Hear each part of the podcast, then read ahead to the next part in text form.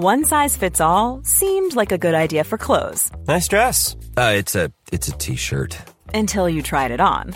Same goes for your healthcare. That's why United Healthcare offers a variety of flexible, budget friendly coverage for medical, vision, dental, and more. So, whether you're between jobs, coming off a parent's plan, or even missed open enrollment, you can find the plan that fits you best. Find out more about United Healthcare coverage at uh1.com. That's uh1.com. Quality sleep is essential. That's why the Sleep Number Smart Bed is designed for your ever evolving sleep needs. Need a bed that's firmer or softer on either side? Helps you sleep at a comfortable temperature? Sleep Number Smart Beds let you individualize your comfort so you sleep better together. JD Power ranks Sleep Number number 1 in customer satisfaction with mattresses purchased in-store. And now, save 50% on the Sleep Number limited edition Smart Bed for a limited time. For JD Power 2023 award information, visit jdpower.com/awards. Only at a Sleep Number store or sleepnumber.com.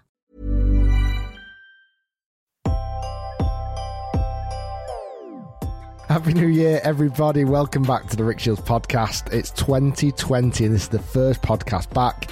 I just, uh, we were just chatting off camera, me and producer Guy who's with me as well. You How, forgot how to use your brain then when it came to speaking.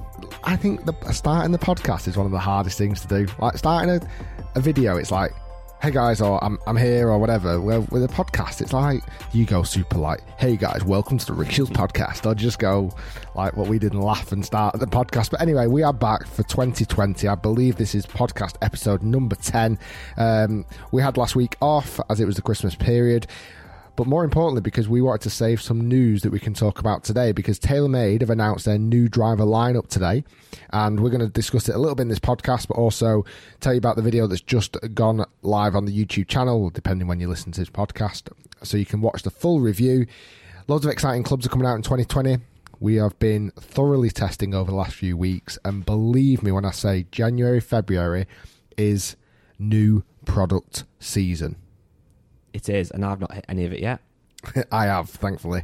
Uh, yeah, so TaylorMade drivers have just dropped. They are called the Sim, S I M, shape in motion. The whole idea of it is supposed to be more aerodynamic to help you as a golfer pick up more clubhead speed and then hit the ball further. That's the big claims. Long story short, it's a big metal kind of What's I don't know it? what It's, call it's, it. it's called an, an inertia, generator. Yeah, some kind of metal contraption on the back of the driver underneath, obviously, that helps with the airflow around the driver head. It's very similar to what Cobra did with their speed back in the past, and it's not too dissimilar to what TaylorMade have done with their M6 lineup last year. They've just made that section at the back, the butt end, let's say, much bigger and slightly angled towards the toe because they reckon as the club comes down, that's the angle that the club's going to be more likely in. I suppose that's in the perfect scenario. Um, it's a good looking driver. Yeah. I've got to say that there's a chalk white top on crown. It's very similar to the M2, M3, M4, M5, M6 that we've seen in the past, and M1, where it's kind of a carbon crown with a with a contrast between the the front edge. Uh, it's got speed injected twist face again, so it's where the twist the face is twisted to help off centered hits. Apparently, still find more fairways and speed injected to increase the ball speed. And what TaylorMade have claimed it's the fastest they can ever make the ball speed. So they've now started to switch ideas and try and make the club head speed faster. I'm sold. I know that sounded like an ad read. No. It, I think one thing. That's more just the tech. regardless of performance, which we'll obviously come on to in a moment, and you know whether all this marketing spiel actually works. One thing TaylorMade do a very good job of is when they bring out a new driver. Weirdly, the old one looks old. So the new one, the little twist face screws are now blue as opposed to red. Now that shouldn't make any difference whatsoever. But now when I look back at because I've got an M5 in the bag, when I look at the red screws, it looks dead old. I'm like, oh, I want the blue one now. Now, I don't think Cobra did that with the new SZ drive. SZ, I think how to say it now. It's SZ, isn't it? Not SC, SZ. That doesn't look any better than the F9, but definitely the Sim, I think, is starting to look newer and fresher. Like chalk white, like you said, looks really good. Um, It's a bit like a new iPhone. Like when Yeah. the iPhone 11 Pro came out with the three cameras at the back, I was like, I oh, it. what is that? That's awful. I've now got one, and I absolutely love it. Yeah. You know, and it becomes more of a of a fashion accessory where you'll see phones now with the three cameras and become more used to it.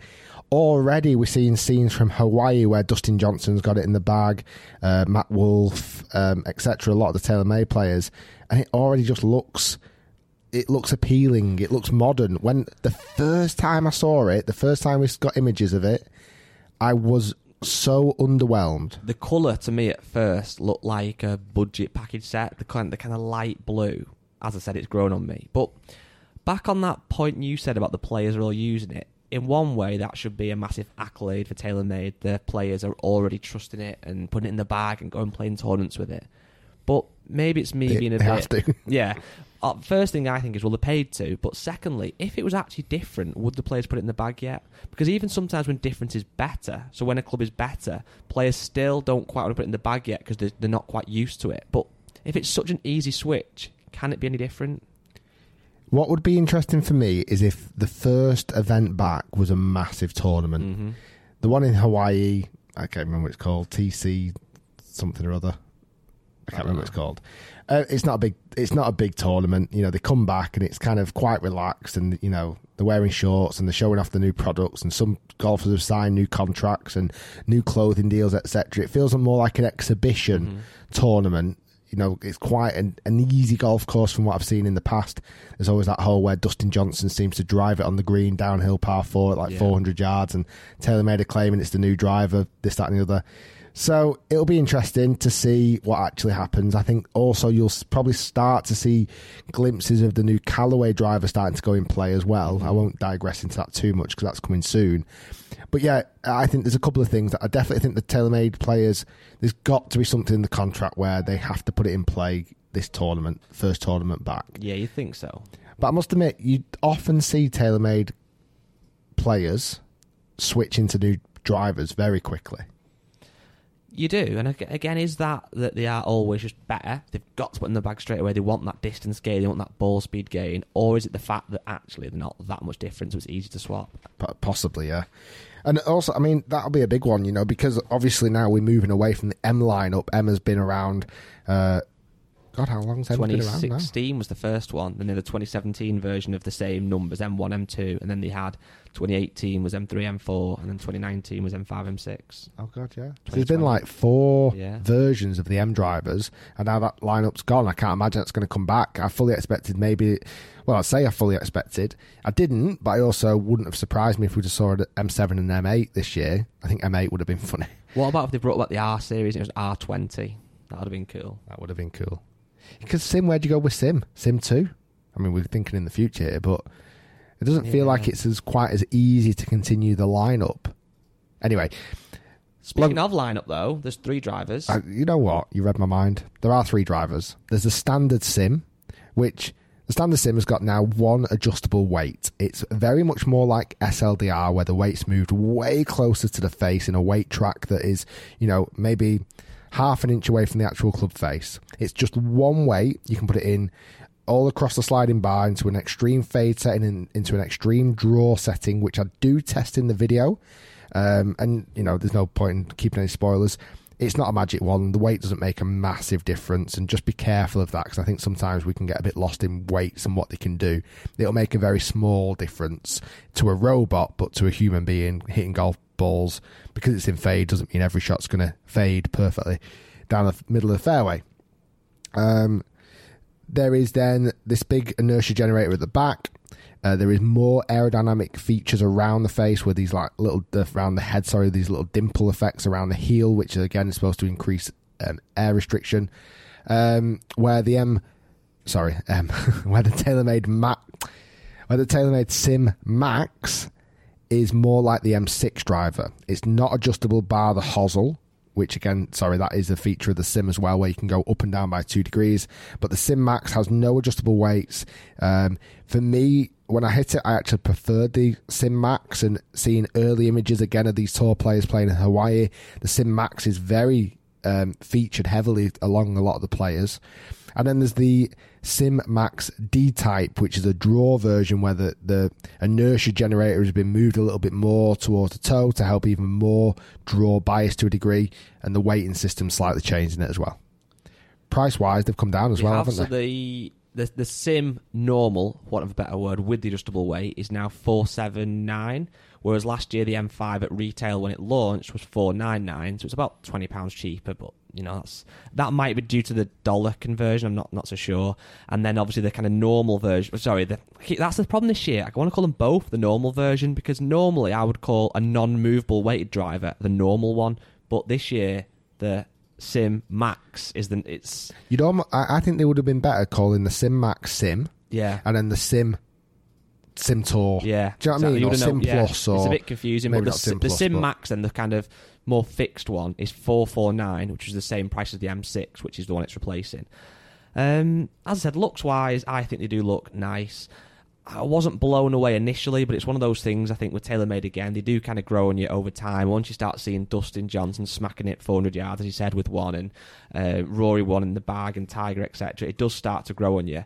I think that's one thing, although we, we know they just pay a fortune for it, but the stable of athletes TaylorMade have with their drivers in particular, it does make you think, wow, like if these guys are using it, it must be good. But yeah, obviously getting paid squillions of dollars to use it. Um, but on to performance. Obviously, I've not hit it yet. I think the reason I've not hit it more than anything is whenever we go out filming, I have got five layers on. So although I'm tempted, I think, oh, I can't bother trying to hit this now, so I'll just hit it rubbish. But you've hit it not so rubbish. You hit it quite well.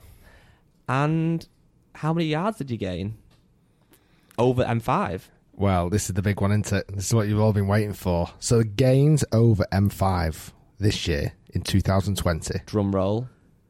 was a grand total of one yard. Wow. so I carried the sim one yard further than M5. And if I'm honest, the reason being more than anything was actually just a little bit of difference in spin rate from when I tested it. I tested it on the same day with M5, the same shaft. So I tested a lot. So testing process. Um, as soon as we got it in the studio, I took it down to the driving range at Trafford Golf Centre and, and smashed it. You know, I just wanted to get a feel for the drivers. Initially, I could start to see a bit of a difference between the two. Sim Max was a little bit higher flighted, a little bit more spinny, when standard Sim was actually possibly even too low spinning, but came out more of a bullet.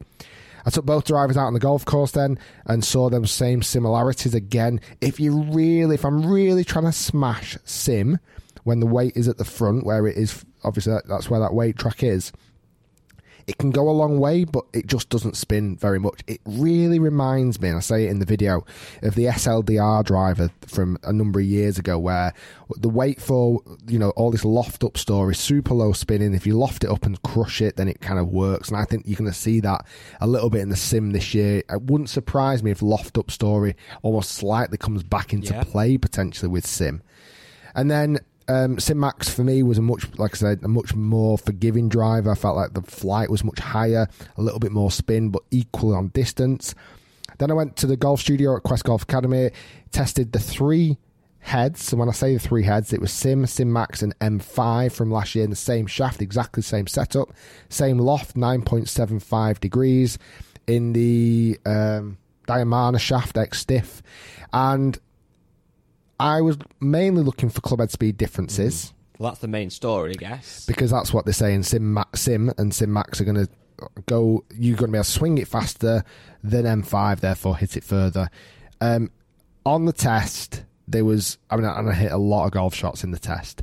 There was sweat on. I did. It was hot. I still had the layers on from the out on the golf course, and um, basically there was there was no difference. No, I think the actual averages that we present in the video, there was a 0.4 mile an hour club head speed gain on the sim.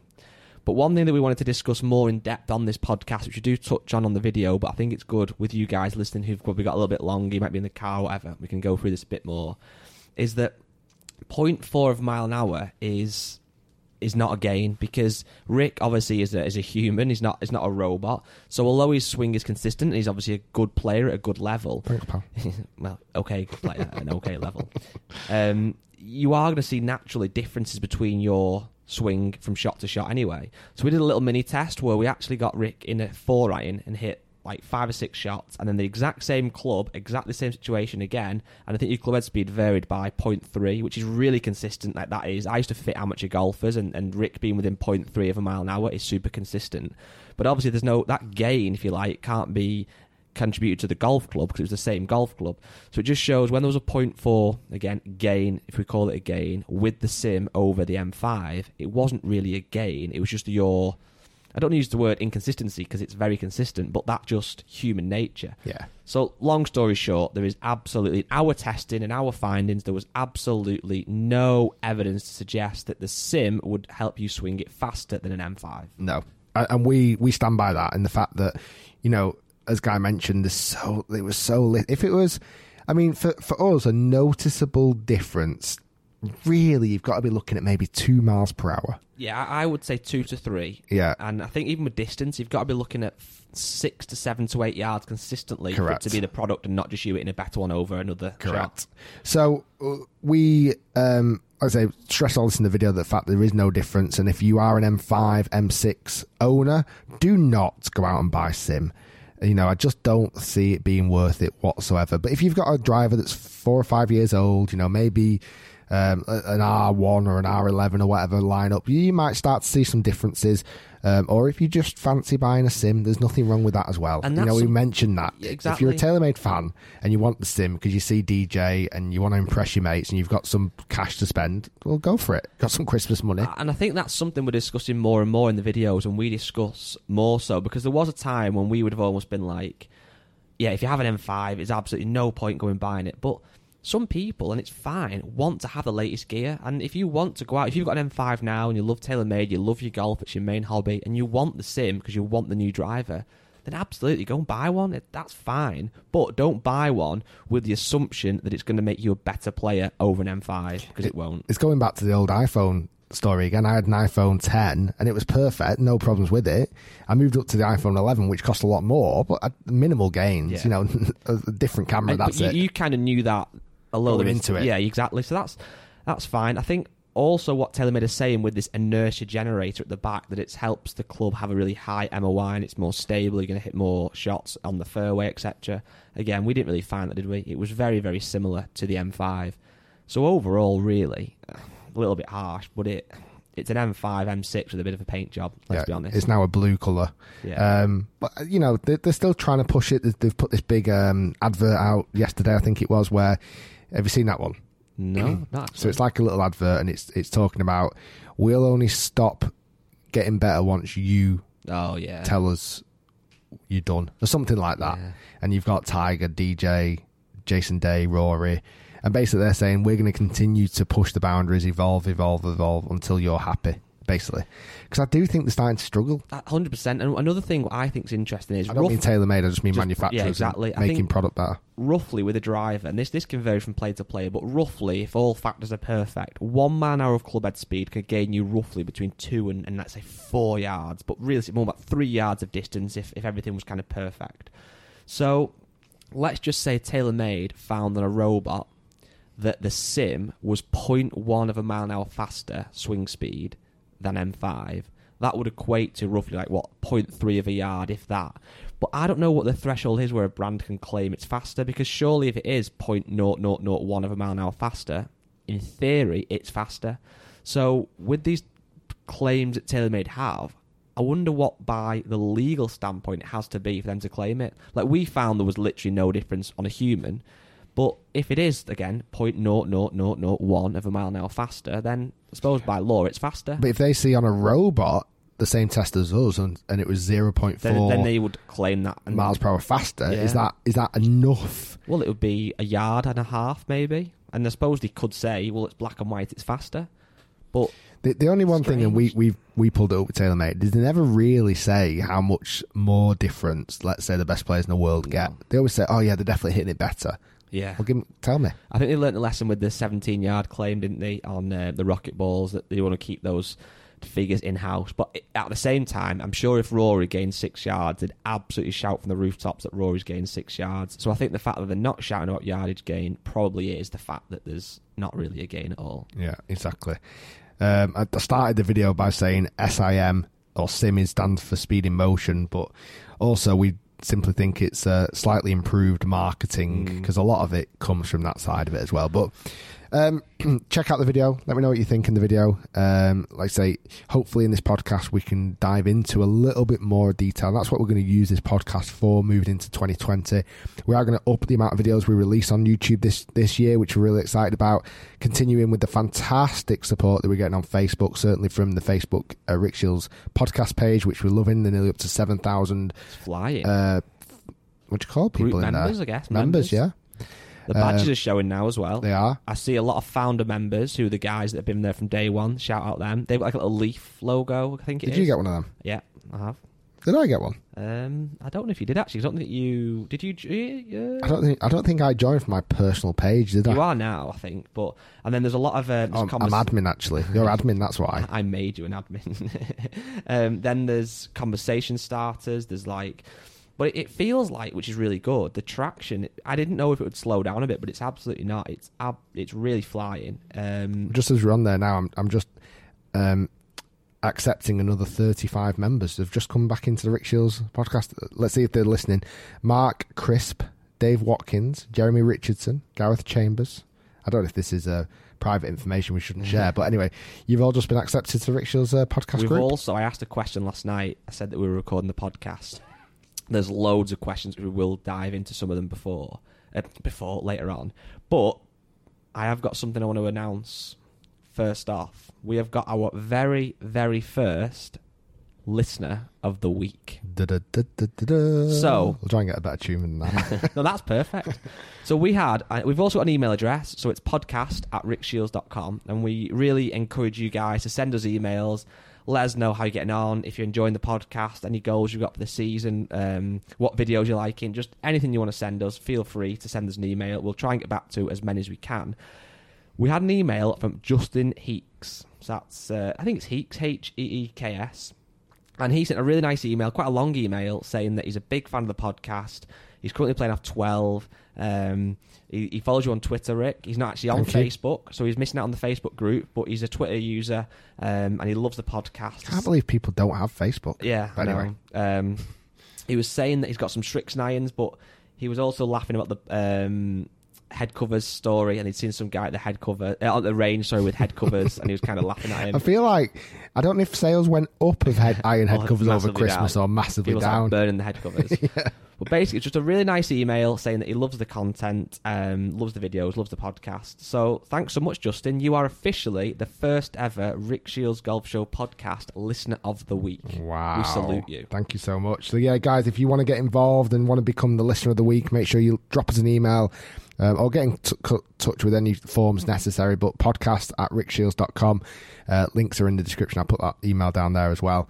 Um, but yeah, thanks for the support. The podcast has been flying. We've been loving making it. Let's say it was, it was a shame we had to miss a week last week, but I think it was needed. And then we're back up and running again. Um, we got some, we got loads of questions, haven't we, as well, too, guy? We've absolutely got loads, but I always feel like once we start looking at questions, I almost can't find any, but there actually is loads. So let me find one straight away. Do you guys have any weird superstitions? That's from Andrew Anthony, who's a conversation starter. Hmm. Superstitions. I feel like I have had them in the past, but they never last. I feel like I've, you know, I remember when I went to America one time, this was a number of years ago, and I went to Vegas and um, I did quite well on the roulette table. And when I finished um, playing roulette, or whatever it was, I had, um, what do you call them? Like a, a cent, a dime. Mm. What's a dime? Like 25 cent. It's like know. a silver coin. Anyway, I had like a silver coin. I think it's a, I think it's a dime, and uh, I remember feeling like that was my lucky coin because I'd done quite well at the roulette table. So for months and possibly even a year later, I used that particular coin as my ball marker. Um, and we, I've actually still got that coin at home, but I no longer use it as a ball marker. That might be where I've been going wrong all these years because I reckon that was about 2012 when I did that. And that might have been when I used to break 80. Uh, so Those are the days. those were the days breaking 80. Um, so I might actually try and dig that back out again. Um, but bar that, uh, yeah, I don't, I don't thing- mind what Go number golf ball I use. No, that I doesn't don't. bother me. One Uh, weird one I've always had since being a junior, and it, it shouldn't really be a superstition. This should, should just be what you do, but it is. I always remember as a junior, like I'd, if I hit a shot like out the rough or out the fairway or wherever it might be, and I took a big divot. Now, obviously, you should put that back, but as a junior, not every junior used to always put the divot back. But I used to think if I don't put the divot back and repair the course, the course would be nice to me. Now that sounds really bizarre, but it's kind of stuck. Now, obviously, I know etiquette wise, you should always repair your pitch marks and things, but it kind of gave me that extra incentive to actually do it because I felt like if I don't look after this course, I'm going to get some bad bounces and stuff. And it's still, weirdly, I do that today. But you should always put your divots back anyway. So effectively, greenkeepers should have the most look around Yeah. the golf course, right? um, yeah, I don't know. It'd be interesting. It's as is he asked that as a question? Has anyone answered it as well or not? Um, some one guy, uh, Cody Haney, said that he has to keep a T under the left side of his hat.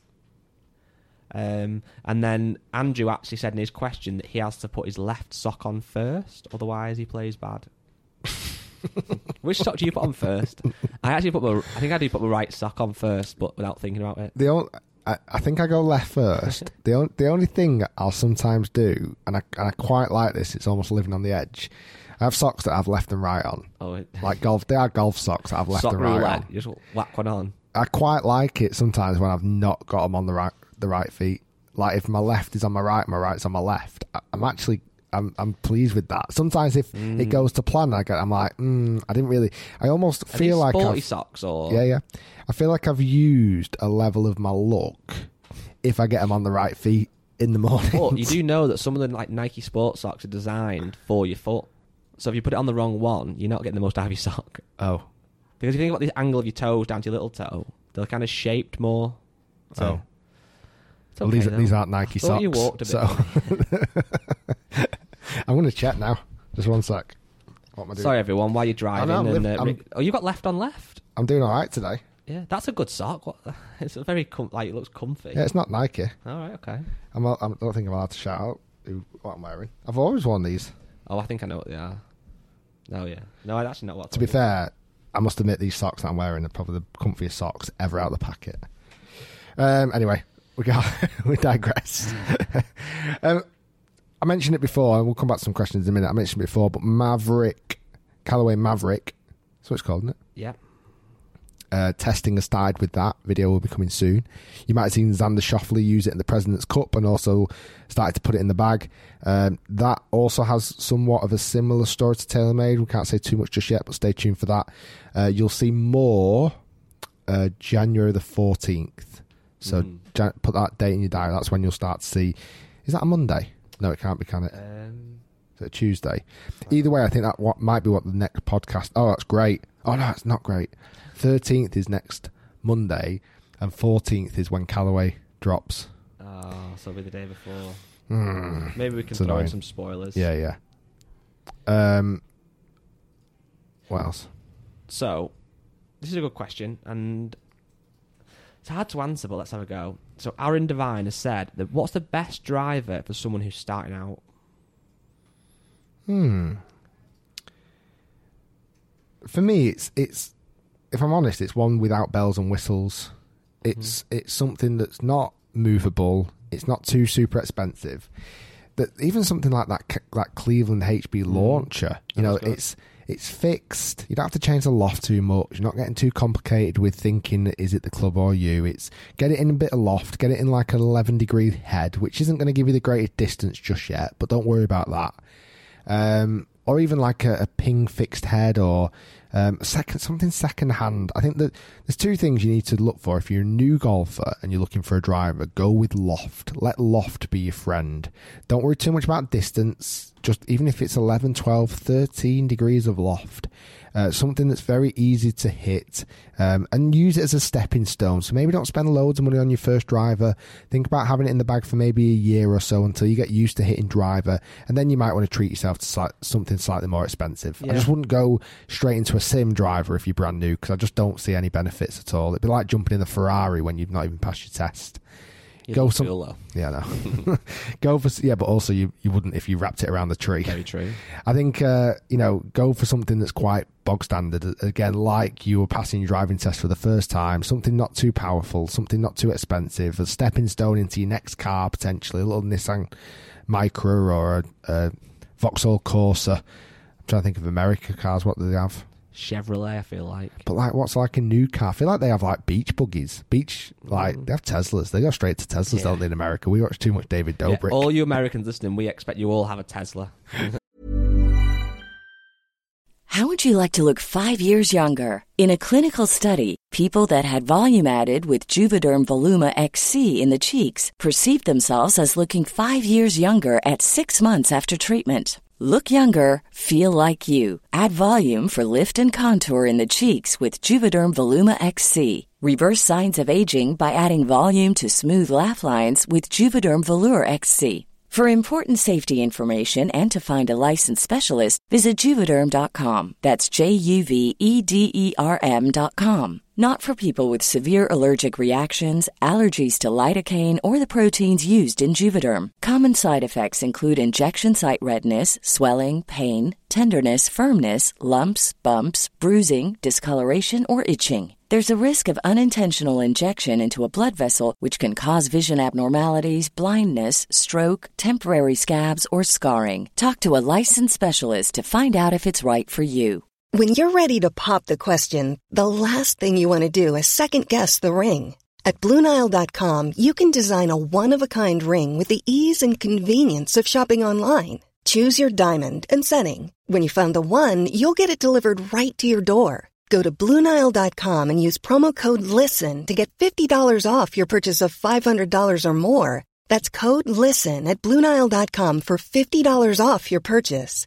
Bluenile.com code LISTEN. There's never been a faster or easier way to start your weight loss journey than with PlushCare. PlushCare accepts most insurance plans and gives you online access to board-certified physicians who can prescribe FDA-approved weight loss medications like Wegovy and Zepbound for those who qualify. Take charge of your health and speak with a board-certified physician about a weight loss plan that's right for you. Get started today at plushcare.com slash weight loss. That's plushcare.com slash weight loss. plushcare.com slash weight loss.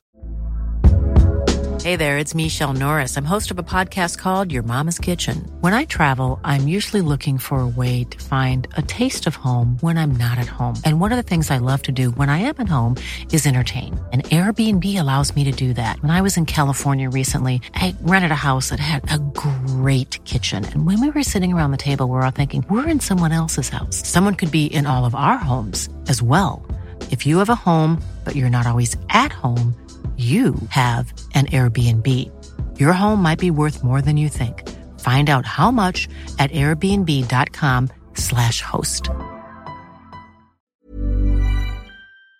Live in California. They just jump straight into uh, into like a, a Range Rover or a Jeep or a you know whatever, but and something small. Start start off something easy and build your way up. And that I would go that with all clubs when you first start off. Don't go all out spending loads of money. Get something that's second hand that's going to give you a lot of help and that potentially might change in a year's time. I feel like Aaron's either going to think that was the best answer ever, or he just wanted you to say ping G410.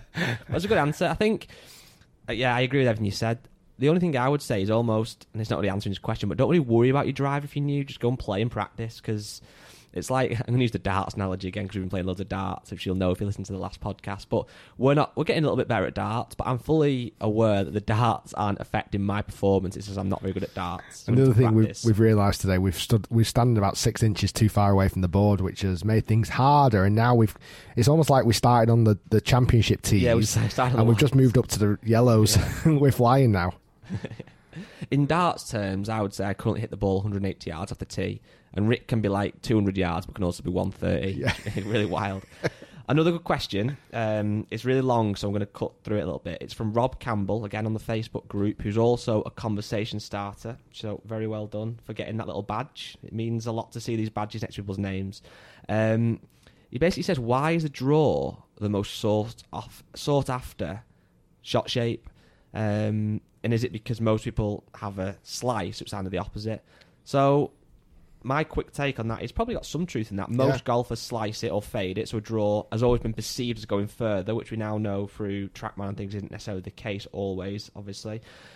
But actually, on tour, I'd say that fade's become the new in shot, hasn't it? Way more in shot. Yeah, I I would agree with you know what you said at the start. What was his name? Sorry. It's Rob Campbell. So I think I would agree with what what you said, Rob, in the fact that a fade is so connected to a slice for amateur golfers. You know, the old saying that a fade is like a, a slice is like a power fade, and I think it has this negative connotation when you see golfers that you know you're starting the ball up the left and it's moving to the right because a slice does lose distance so therefore you then then think a less of a slice a fade should also lose distance. But there's no as guy said with TrackMan gc quads etc there's no reason why a fade should hit it shorter if you present the same clubhead speed um, and the same strike location etc with a draw you're right i think draws back in the day I always feel like Tiger when he was dominating, when he was hitting that big three wood draw around the 13th at uh, Augusta. That was super, super. Um, you know, the, the time where distance was key. They were trying to hit it as hard as they could. They could hit this big slinging draw. Technology wasn't quite as good, so they need all the help they could get. But then over time, golfers wanted to start seeing, certainly professional tour players wanted to see more of a, a, a consistent miss. Mm-hmm. And with a draw, often you will hook it. Yeah. And with a hook, that's dangerous. Certainly around a golf championship golf course, because you know it's just it.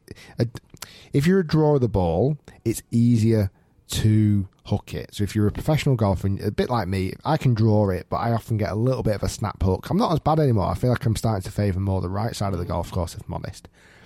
Where with a fade, if you're a, a really good golfer, it's very hard to hit a slice when you're a fader. You have to really get it badly wrong to hit a slice. Therefore, if you know you're always going to fade it, you're always, you're going to completely avoid the left side of the golf course. You can start up the left and move it to the right with some level of consistency. I remember Jordan Spieth talking about this in, in, in the actual podcast I listened to. And he said, you know, he won around Augusta, even though Augusta's seen as a draw golf course off the tee hitting into greens, a lot of the time you want to fade it because if you miss short right, you're okay. Mm. There's one hole you cannot miss short right, and that's the 12th, mm. the par three over the water. Yeah. And that's unfortunately where he hit that bad shot in 2015, was it? Where he dunked two in the water and whatever. So, anyway, long story short, a fade has become more of a sought after shot with professional golfers, but I do believe draws are still quite desirable for amateur golfers. Yeah. But they shouldn't obsess about it. No, I think, they really shouldn't. Like you said, we know from TrackMan now that a draw and a fade with all, you know, everything else the same, strike location, angle of attack, etc., would go exactly the same distance. But in real in real terms, for the average golfer, a draw would go further than a fade, or because typically the fade is going to have a more open face, more loft, etc., more spin. So I think that's probably why most people want to hit a draw. There's um, also evidence in the fact that if you are trying to hit a draw shot, the club coming from the inside actually does pick up more clubhead speed. Mm. Um, but again, you, there's always fears that you might end up hitting bad shots. So, Mike, uh, just one on that. If you, if someone said to me right now, you are going to hit the same shaped golf shot for the rest of your life, nothing's going to change. I'd snatch the hand off. Yeah. If I knew that I hit a 10 yard fade, I'd snatch the hand off. 100%. If I knew I was going to hit a 10 yard draw, I'd snatch the hand off. All I want is to know if I start up the right, I'm going to draw it. If I start up left, I'm going to fade it on demand every single time. Makes which sense. at the moment is not what I do. Um, Mike, oh, I don't know how to say this surname. It's S T A T C H E N. So Strat Stratton, possibly. Anyway, good question. He's basically said there's lots of discussion on fittings and their importance lately, but he's curious to know what we would think is the most important fitting to get done. So whether it be irons, driver, wedges, putter, etc. Um, so obviously, I used to be a fitter. I think that's quite a broad question, but for me, I probably would say irons only because it's the, the clubs that you literally use the most on the golf course. I, from experience, once I remember um, before I worked in my old job, I had a set of AP2s. Um, they actually the set that were before the 710s, the ones that actually have a number on. And I bought them, I think three degrees upright because they were second hand. I since got them, I got them changed to be standard. But when they were three degrees upright, every shot, certainly with the shorter irons, had missed miles left. So it was literally having a massive impact on my game. Um, and obviously, you hit your irons, as I said, more times than any of the club. So I would probably say irons. What would you say?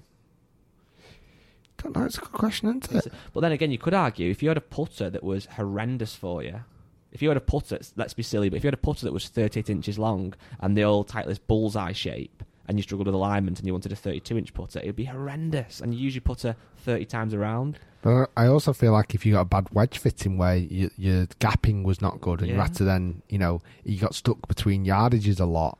But then again, if you had a driver that was three, you know, I did a little test in the sim video where I put it in seven degrees, couldn't hit it to save my life, put it up to 11 degrees and hit it too high, but I could play with it. Hmm. It's a hard question. And then, and then lastly, ball fitting. I would possibly put that as the lowest yeah, I would have. if I'm honest. I'm going to try and rank these. I would go ball fitting, As the least, least, important. See, I'd go wedges next least, personally. I feel like if you gave me one 56 degree wedge and all my clubs or everything else, I'd feel like I'd be more.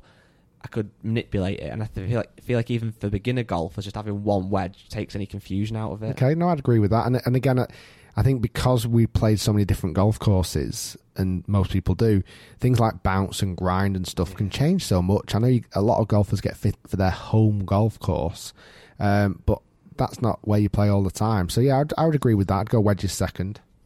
I'm going to go putter next. Most people don't have a putter fitting. I've never had one. And I'm a really good golfer. Joke. Yeah, I feel like if you bought a putter off the shelf, standard, you can't go that far wrong. No. Really. If you Um, like it, obviously, because it's going to give you the confidence to hold more putts. Hmm, that's a good one, that actually. Putter, driver, or irons, or three wood. Are we talking even talking about metal woods that area? Kind of goes within driver, I guess, but Uh, okay, I'll agree with putter. So we're on ball, wedges, putter. then I'd go driver irons. So irons, I'd say, is the most important. But this is a f- funny question because if we were saying about, say, they're all off the shelf and you gave them to a golfer, I feel like an off the sel- off the shelf set of irons wouldn't be a million miles off for most people. But if you went to the extremes and gave somebody that needs a standard set for giving irons and gave them a two inches longer than standard, five degrees upright blade, it'd be horrendous for That's, them. that's where you'd say again if you gave a golfer a seven degree double extra Yeah, stiff exactly. driver, two inches longer, it'd be horrendous. That's the thing. It's the extremes. Where ball, you can't go to the Can't, yeah. extremes. Wedges, again, you can go to the extremes, but what's the point? Apart from changing the line angle and bounce, irons, you're right. You've got obviously the shafts, the lie angles, the lofts, the length, And even the a big grips. And a big thing with irons, I don't think- you mentioned there, but it's actually the, the number of irons you need. Wh- Why should people don't really buy three irons anymore now? But if you were going to go and buy a set of irons and you bought them three irons to pitching wedge, but actually only needed to start them at five iron, you could get two hybrids in there that would help your game. I would say irons probably. As in most important. Yeah, because I think the actual forgetting about the fitting as such, the actual iron head can vary more. So although yeah, a seven degree drive and a twelve degree drive is going to be massive a difference. A It's blade still going to be a 460cc yeah, driver. A, a blade that's very weak lofted or traditional lofted versus a, a super um, cranked up chunky head filled with foam and all sorts of stuff. I think that's going to make a bigger difference.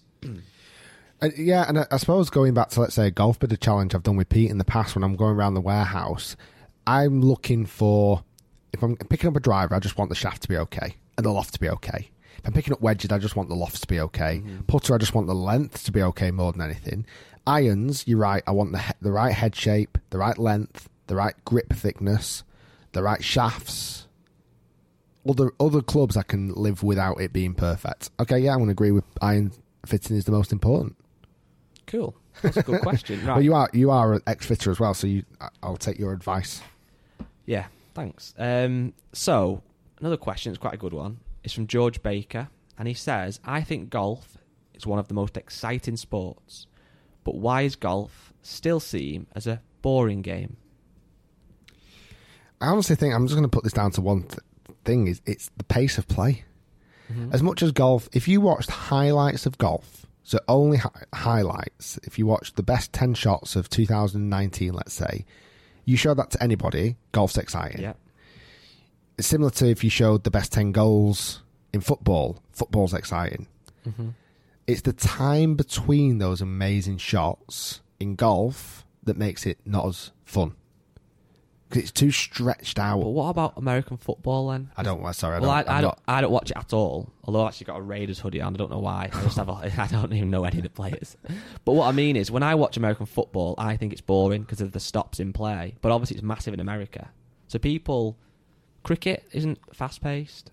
That's boring, though, isn't it? Well, I think it is. but but but I would say golf probably has a more perception by younger people as being boring than maybe cricket would. But I don't know actually. I think the clothing and traditional clothing plays a part. So if you ever see anybody, Well, let's say when we filmed with Eddie Hall. Yeah, and he Eddie Hall in- came dressed. He went online and went to Amazon and bought checked shorts Yeah, and a flat cap, cap. and a, that was his perception of what golf is looks like. Or if you ever, there's a thing in the UK where people go and play pub golf. So basically, they'll go out with a group of friends, go to several pubs, and it'll be like, They're all in plus fours. yeah, exactly. They wear a glove. They wear like a Pringle style um, sleeveless jumper.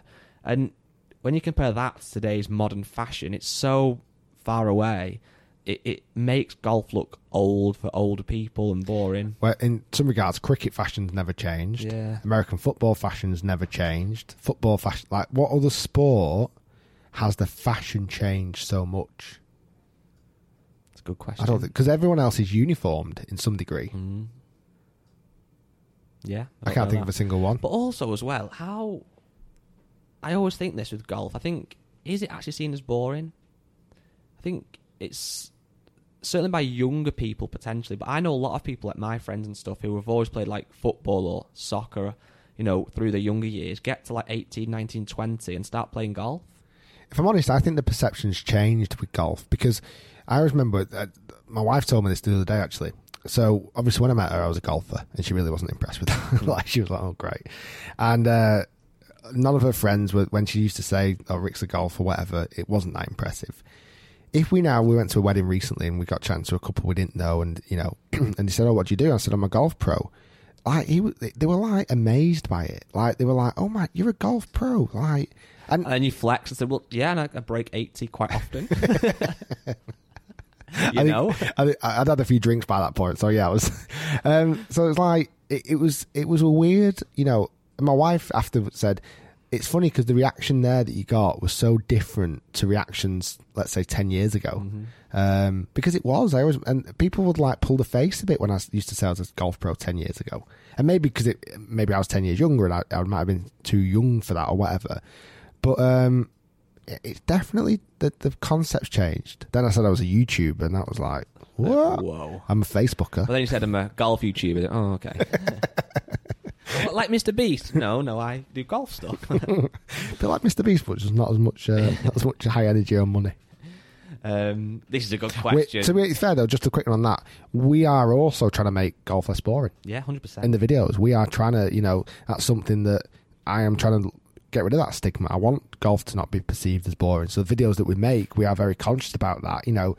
And that's even you know for the footwear that I used, or the clothing, or the, the, the equipment that I'm testing, or the way that we shoot it, or the music that we play, or whatever. I do want it to be perceived as being fun. And that's why I was brought into the podcast to appeal to the younger, cooler generation.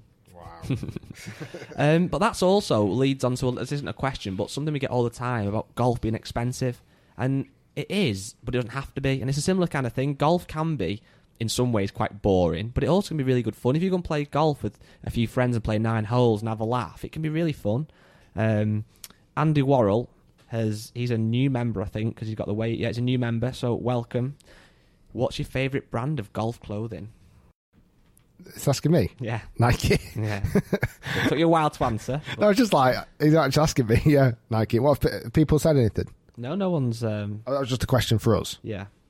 Um, I must admit though, I did. I, growing up, it was, I used to wear a lot of Nike, but I used to also wear a lot of J.Lindeberg. yeah, I did. When it first came out, it was like I had the I had the sweatbands, I had the Mm. belts, I had the the um, pinstriped trousers, I had the big bridge across my back, and then I That was like the, the mid to early 2000s, wasn't it? I was about eleven, yeah, eleven. Well, no, maybe, Maybe a bit older. a bit older than that. Fif- 14, 15. It's pretty expensive though. It was so dear. Anyway, Um, right. Okay. I should get these questions probably ready before we start um, I like this. This is just like raw, isn't it? Just chilling. I've got a can of Monster.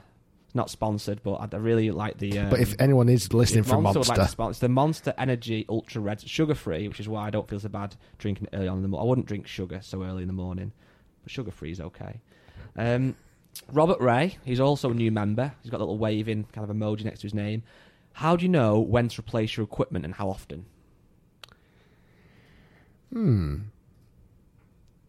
I'm going to throw a curveball at you here.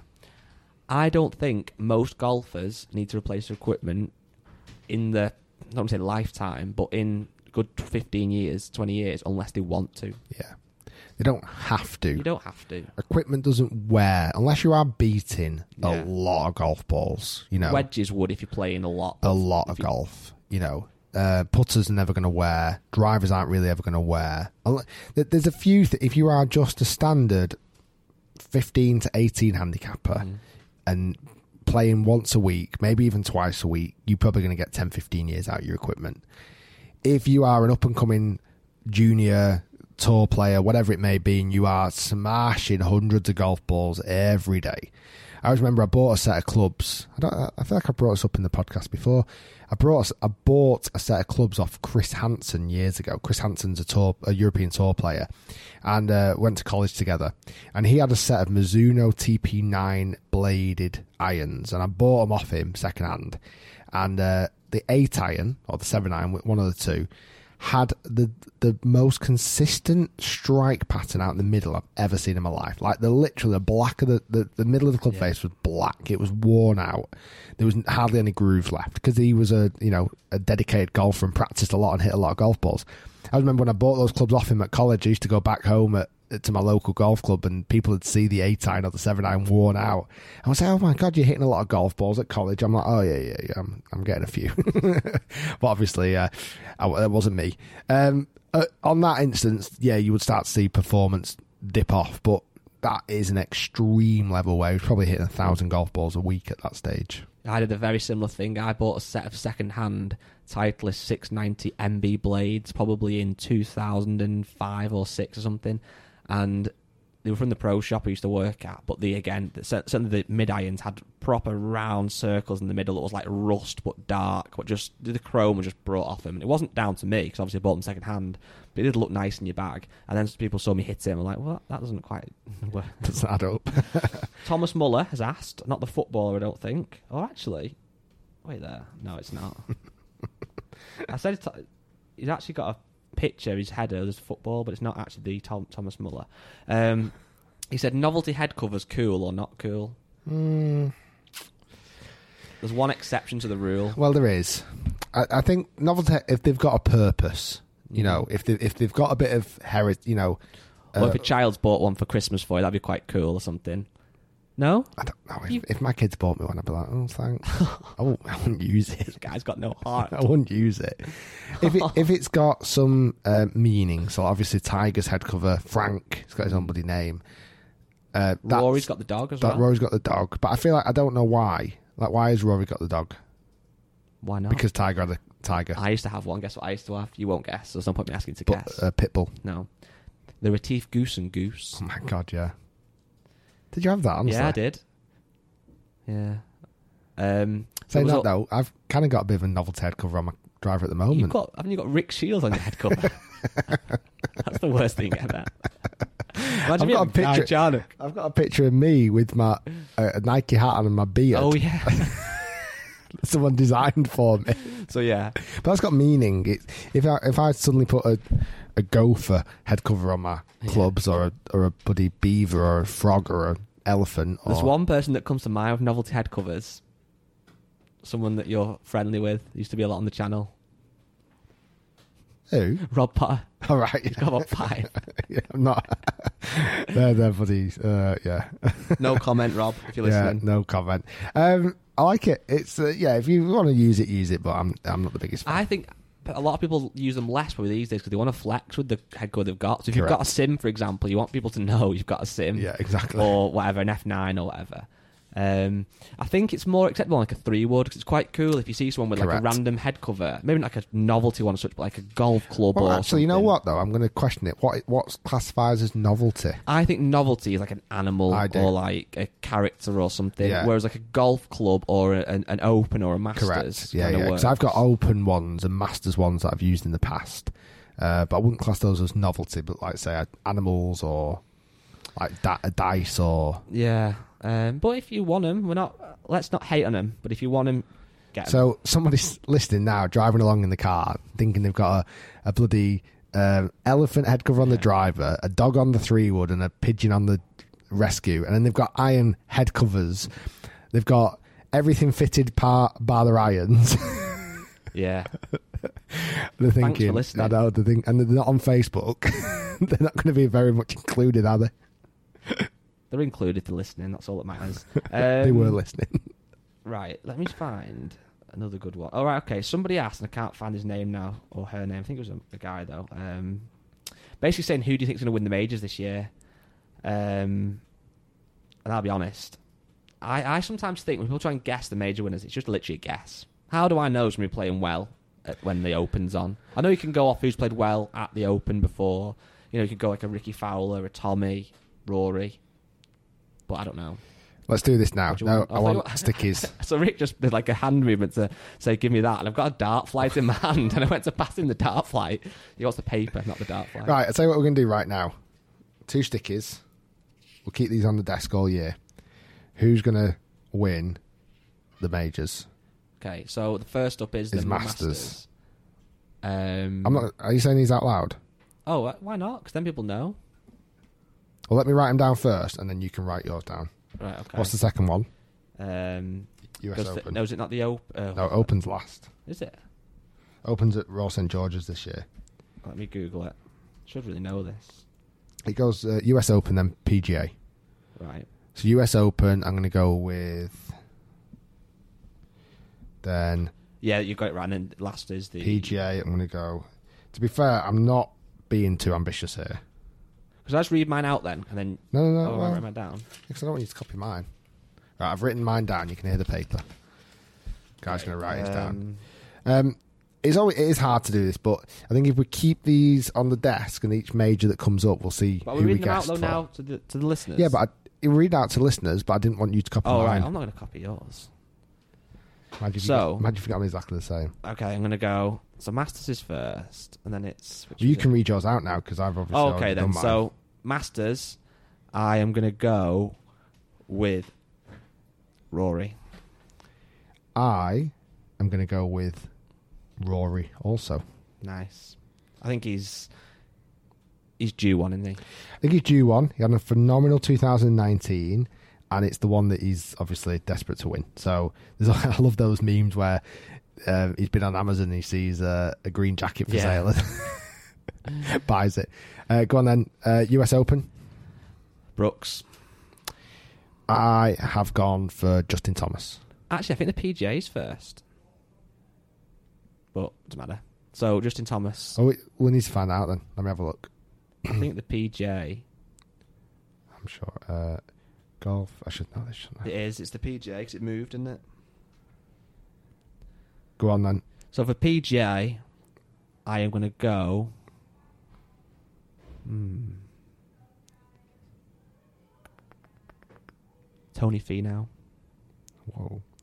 You're right. So sorry. So it's Masters, then the PGA, Mm-hmm. then the US Open, then the Open. Uh, all right. So I'm I'm slight, so I'm gonna, I'm still going to go JT for US Open. I've kind of got who I've said already now. So I've gone You Rory. said Rory for the Masters. Yeah. You said Brooks for Yeah, the US, which obviously was the third event. That's fine. I could put that there. And then I put Tony Finau. So I'm going to go Brooks for the PGA. Then we've just got the Open. I feel like this is probably just just nonsense, but I feel the PGA because it's like in my mind the worst of the four majors. I feel like you've got more chance of a not an underdog winning, but like I don't, I wouldn't necessarily say Tony Finau for the Masters, but I feel like for the USPGA, why not? yeah. Why not? I like him. He's cool. That's another thing we'll talk about in a minute. Actually, cool golfers. We discussed this yesterday. Um, so the Open then is at, is it at St George's this time. Which Darren Clarke won last time for no real reference. I, don't, I don't think that's going to make a difference to who you pick. So for the Open, why don't we do a realistic and a wild card? 'Cause it's like our mage, if you like. Okay. So I'm going to go realistic, Jon Rahm. Okay. And I'm going to go wild card, not a ridiculous wild card, but quite a bit of an outsider, Wallace, Matt Wallace. Oh, you know what? Sorry, I'm going to change my mind. I've changed. I've just thought of another player that I think is going to win one. Right. I think I might know who you're going to pick here. So for the Open, who I think's going to win it is hmm. Tiger. Oh, wow. Who I think is a wild card, Matt Fitzpatrick. Mm, yeah, good shout. I've changed JT from winning the US Open to Tommy Fleetwood. Okay, that's, yeah. and then I'm going to have one more. I'm going to have a notable other. I just want to cover my back here. My other, other, other, By the time we finished, we'd have picked every golfer. My other notable, just for any major, is Xander Schauffele because he's been up there He a has, lot, he and he's like, he's one of those golfers that I still thinks about. He's, he's number nine in the world now, Don't think of him much yet. and I don't, yeah, I don't think of him as being. Should do. He's above Tommy world ranking. Yeah, exactly. Um, So let's recap. Rory for the Masters for me. and, and for me, Brooks for the PGA. Tony Finau, Tommy Fleetwood for the US Open. Brooks Koepka, Tiger for the Open. and I went. I've already forgotten who I went with. Jon Rahm. And Fitz for the wild card. Matt Yeah, and I went Fitzpatrick. with Matt Wallace as a wild card. So, guys, we'll uh, we'll revisit that after the Open Championship and see how we go. we can revisit every Open, uh, every major. Um, yeah, cool golfers. We did discuss it briefly, but I think uh, that's a different topic. Yeah. different topic for a different time. Um, guys, thanks for listening. Hopefully, you enjoyed it. Make sure you do check out the Rick Shiels Facebook page. Who is a kind sponsor of this uh, fantastic podcast. And make sure you are staying tuned to the YouTube channel because loads of videos are going to be coming out in January slash February. Um, and we'll see you soon. Yep, just a last thing. Please email us. Podcast at rickshiels.com. Send us an email and we'll may you could shout you become the listener of the week.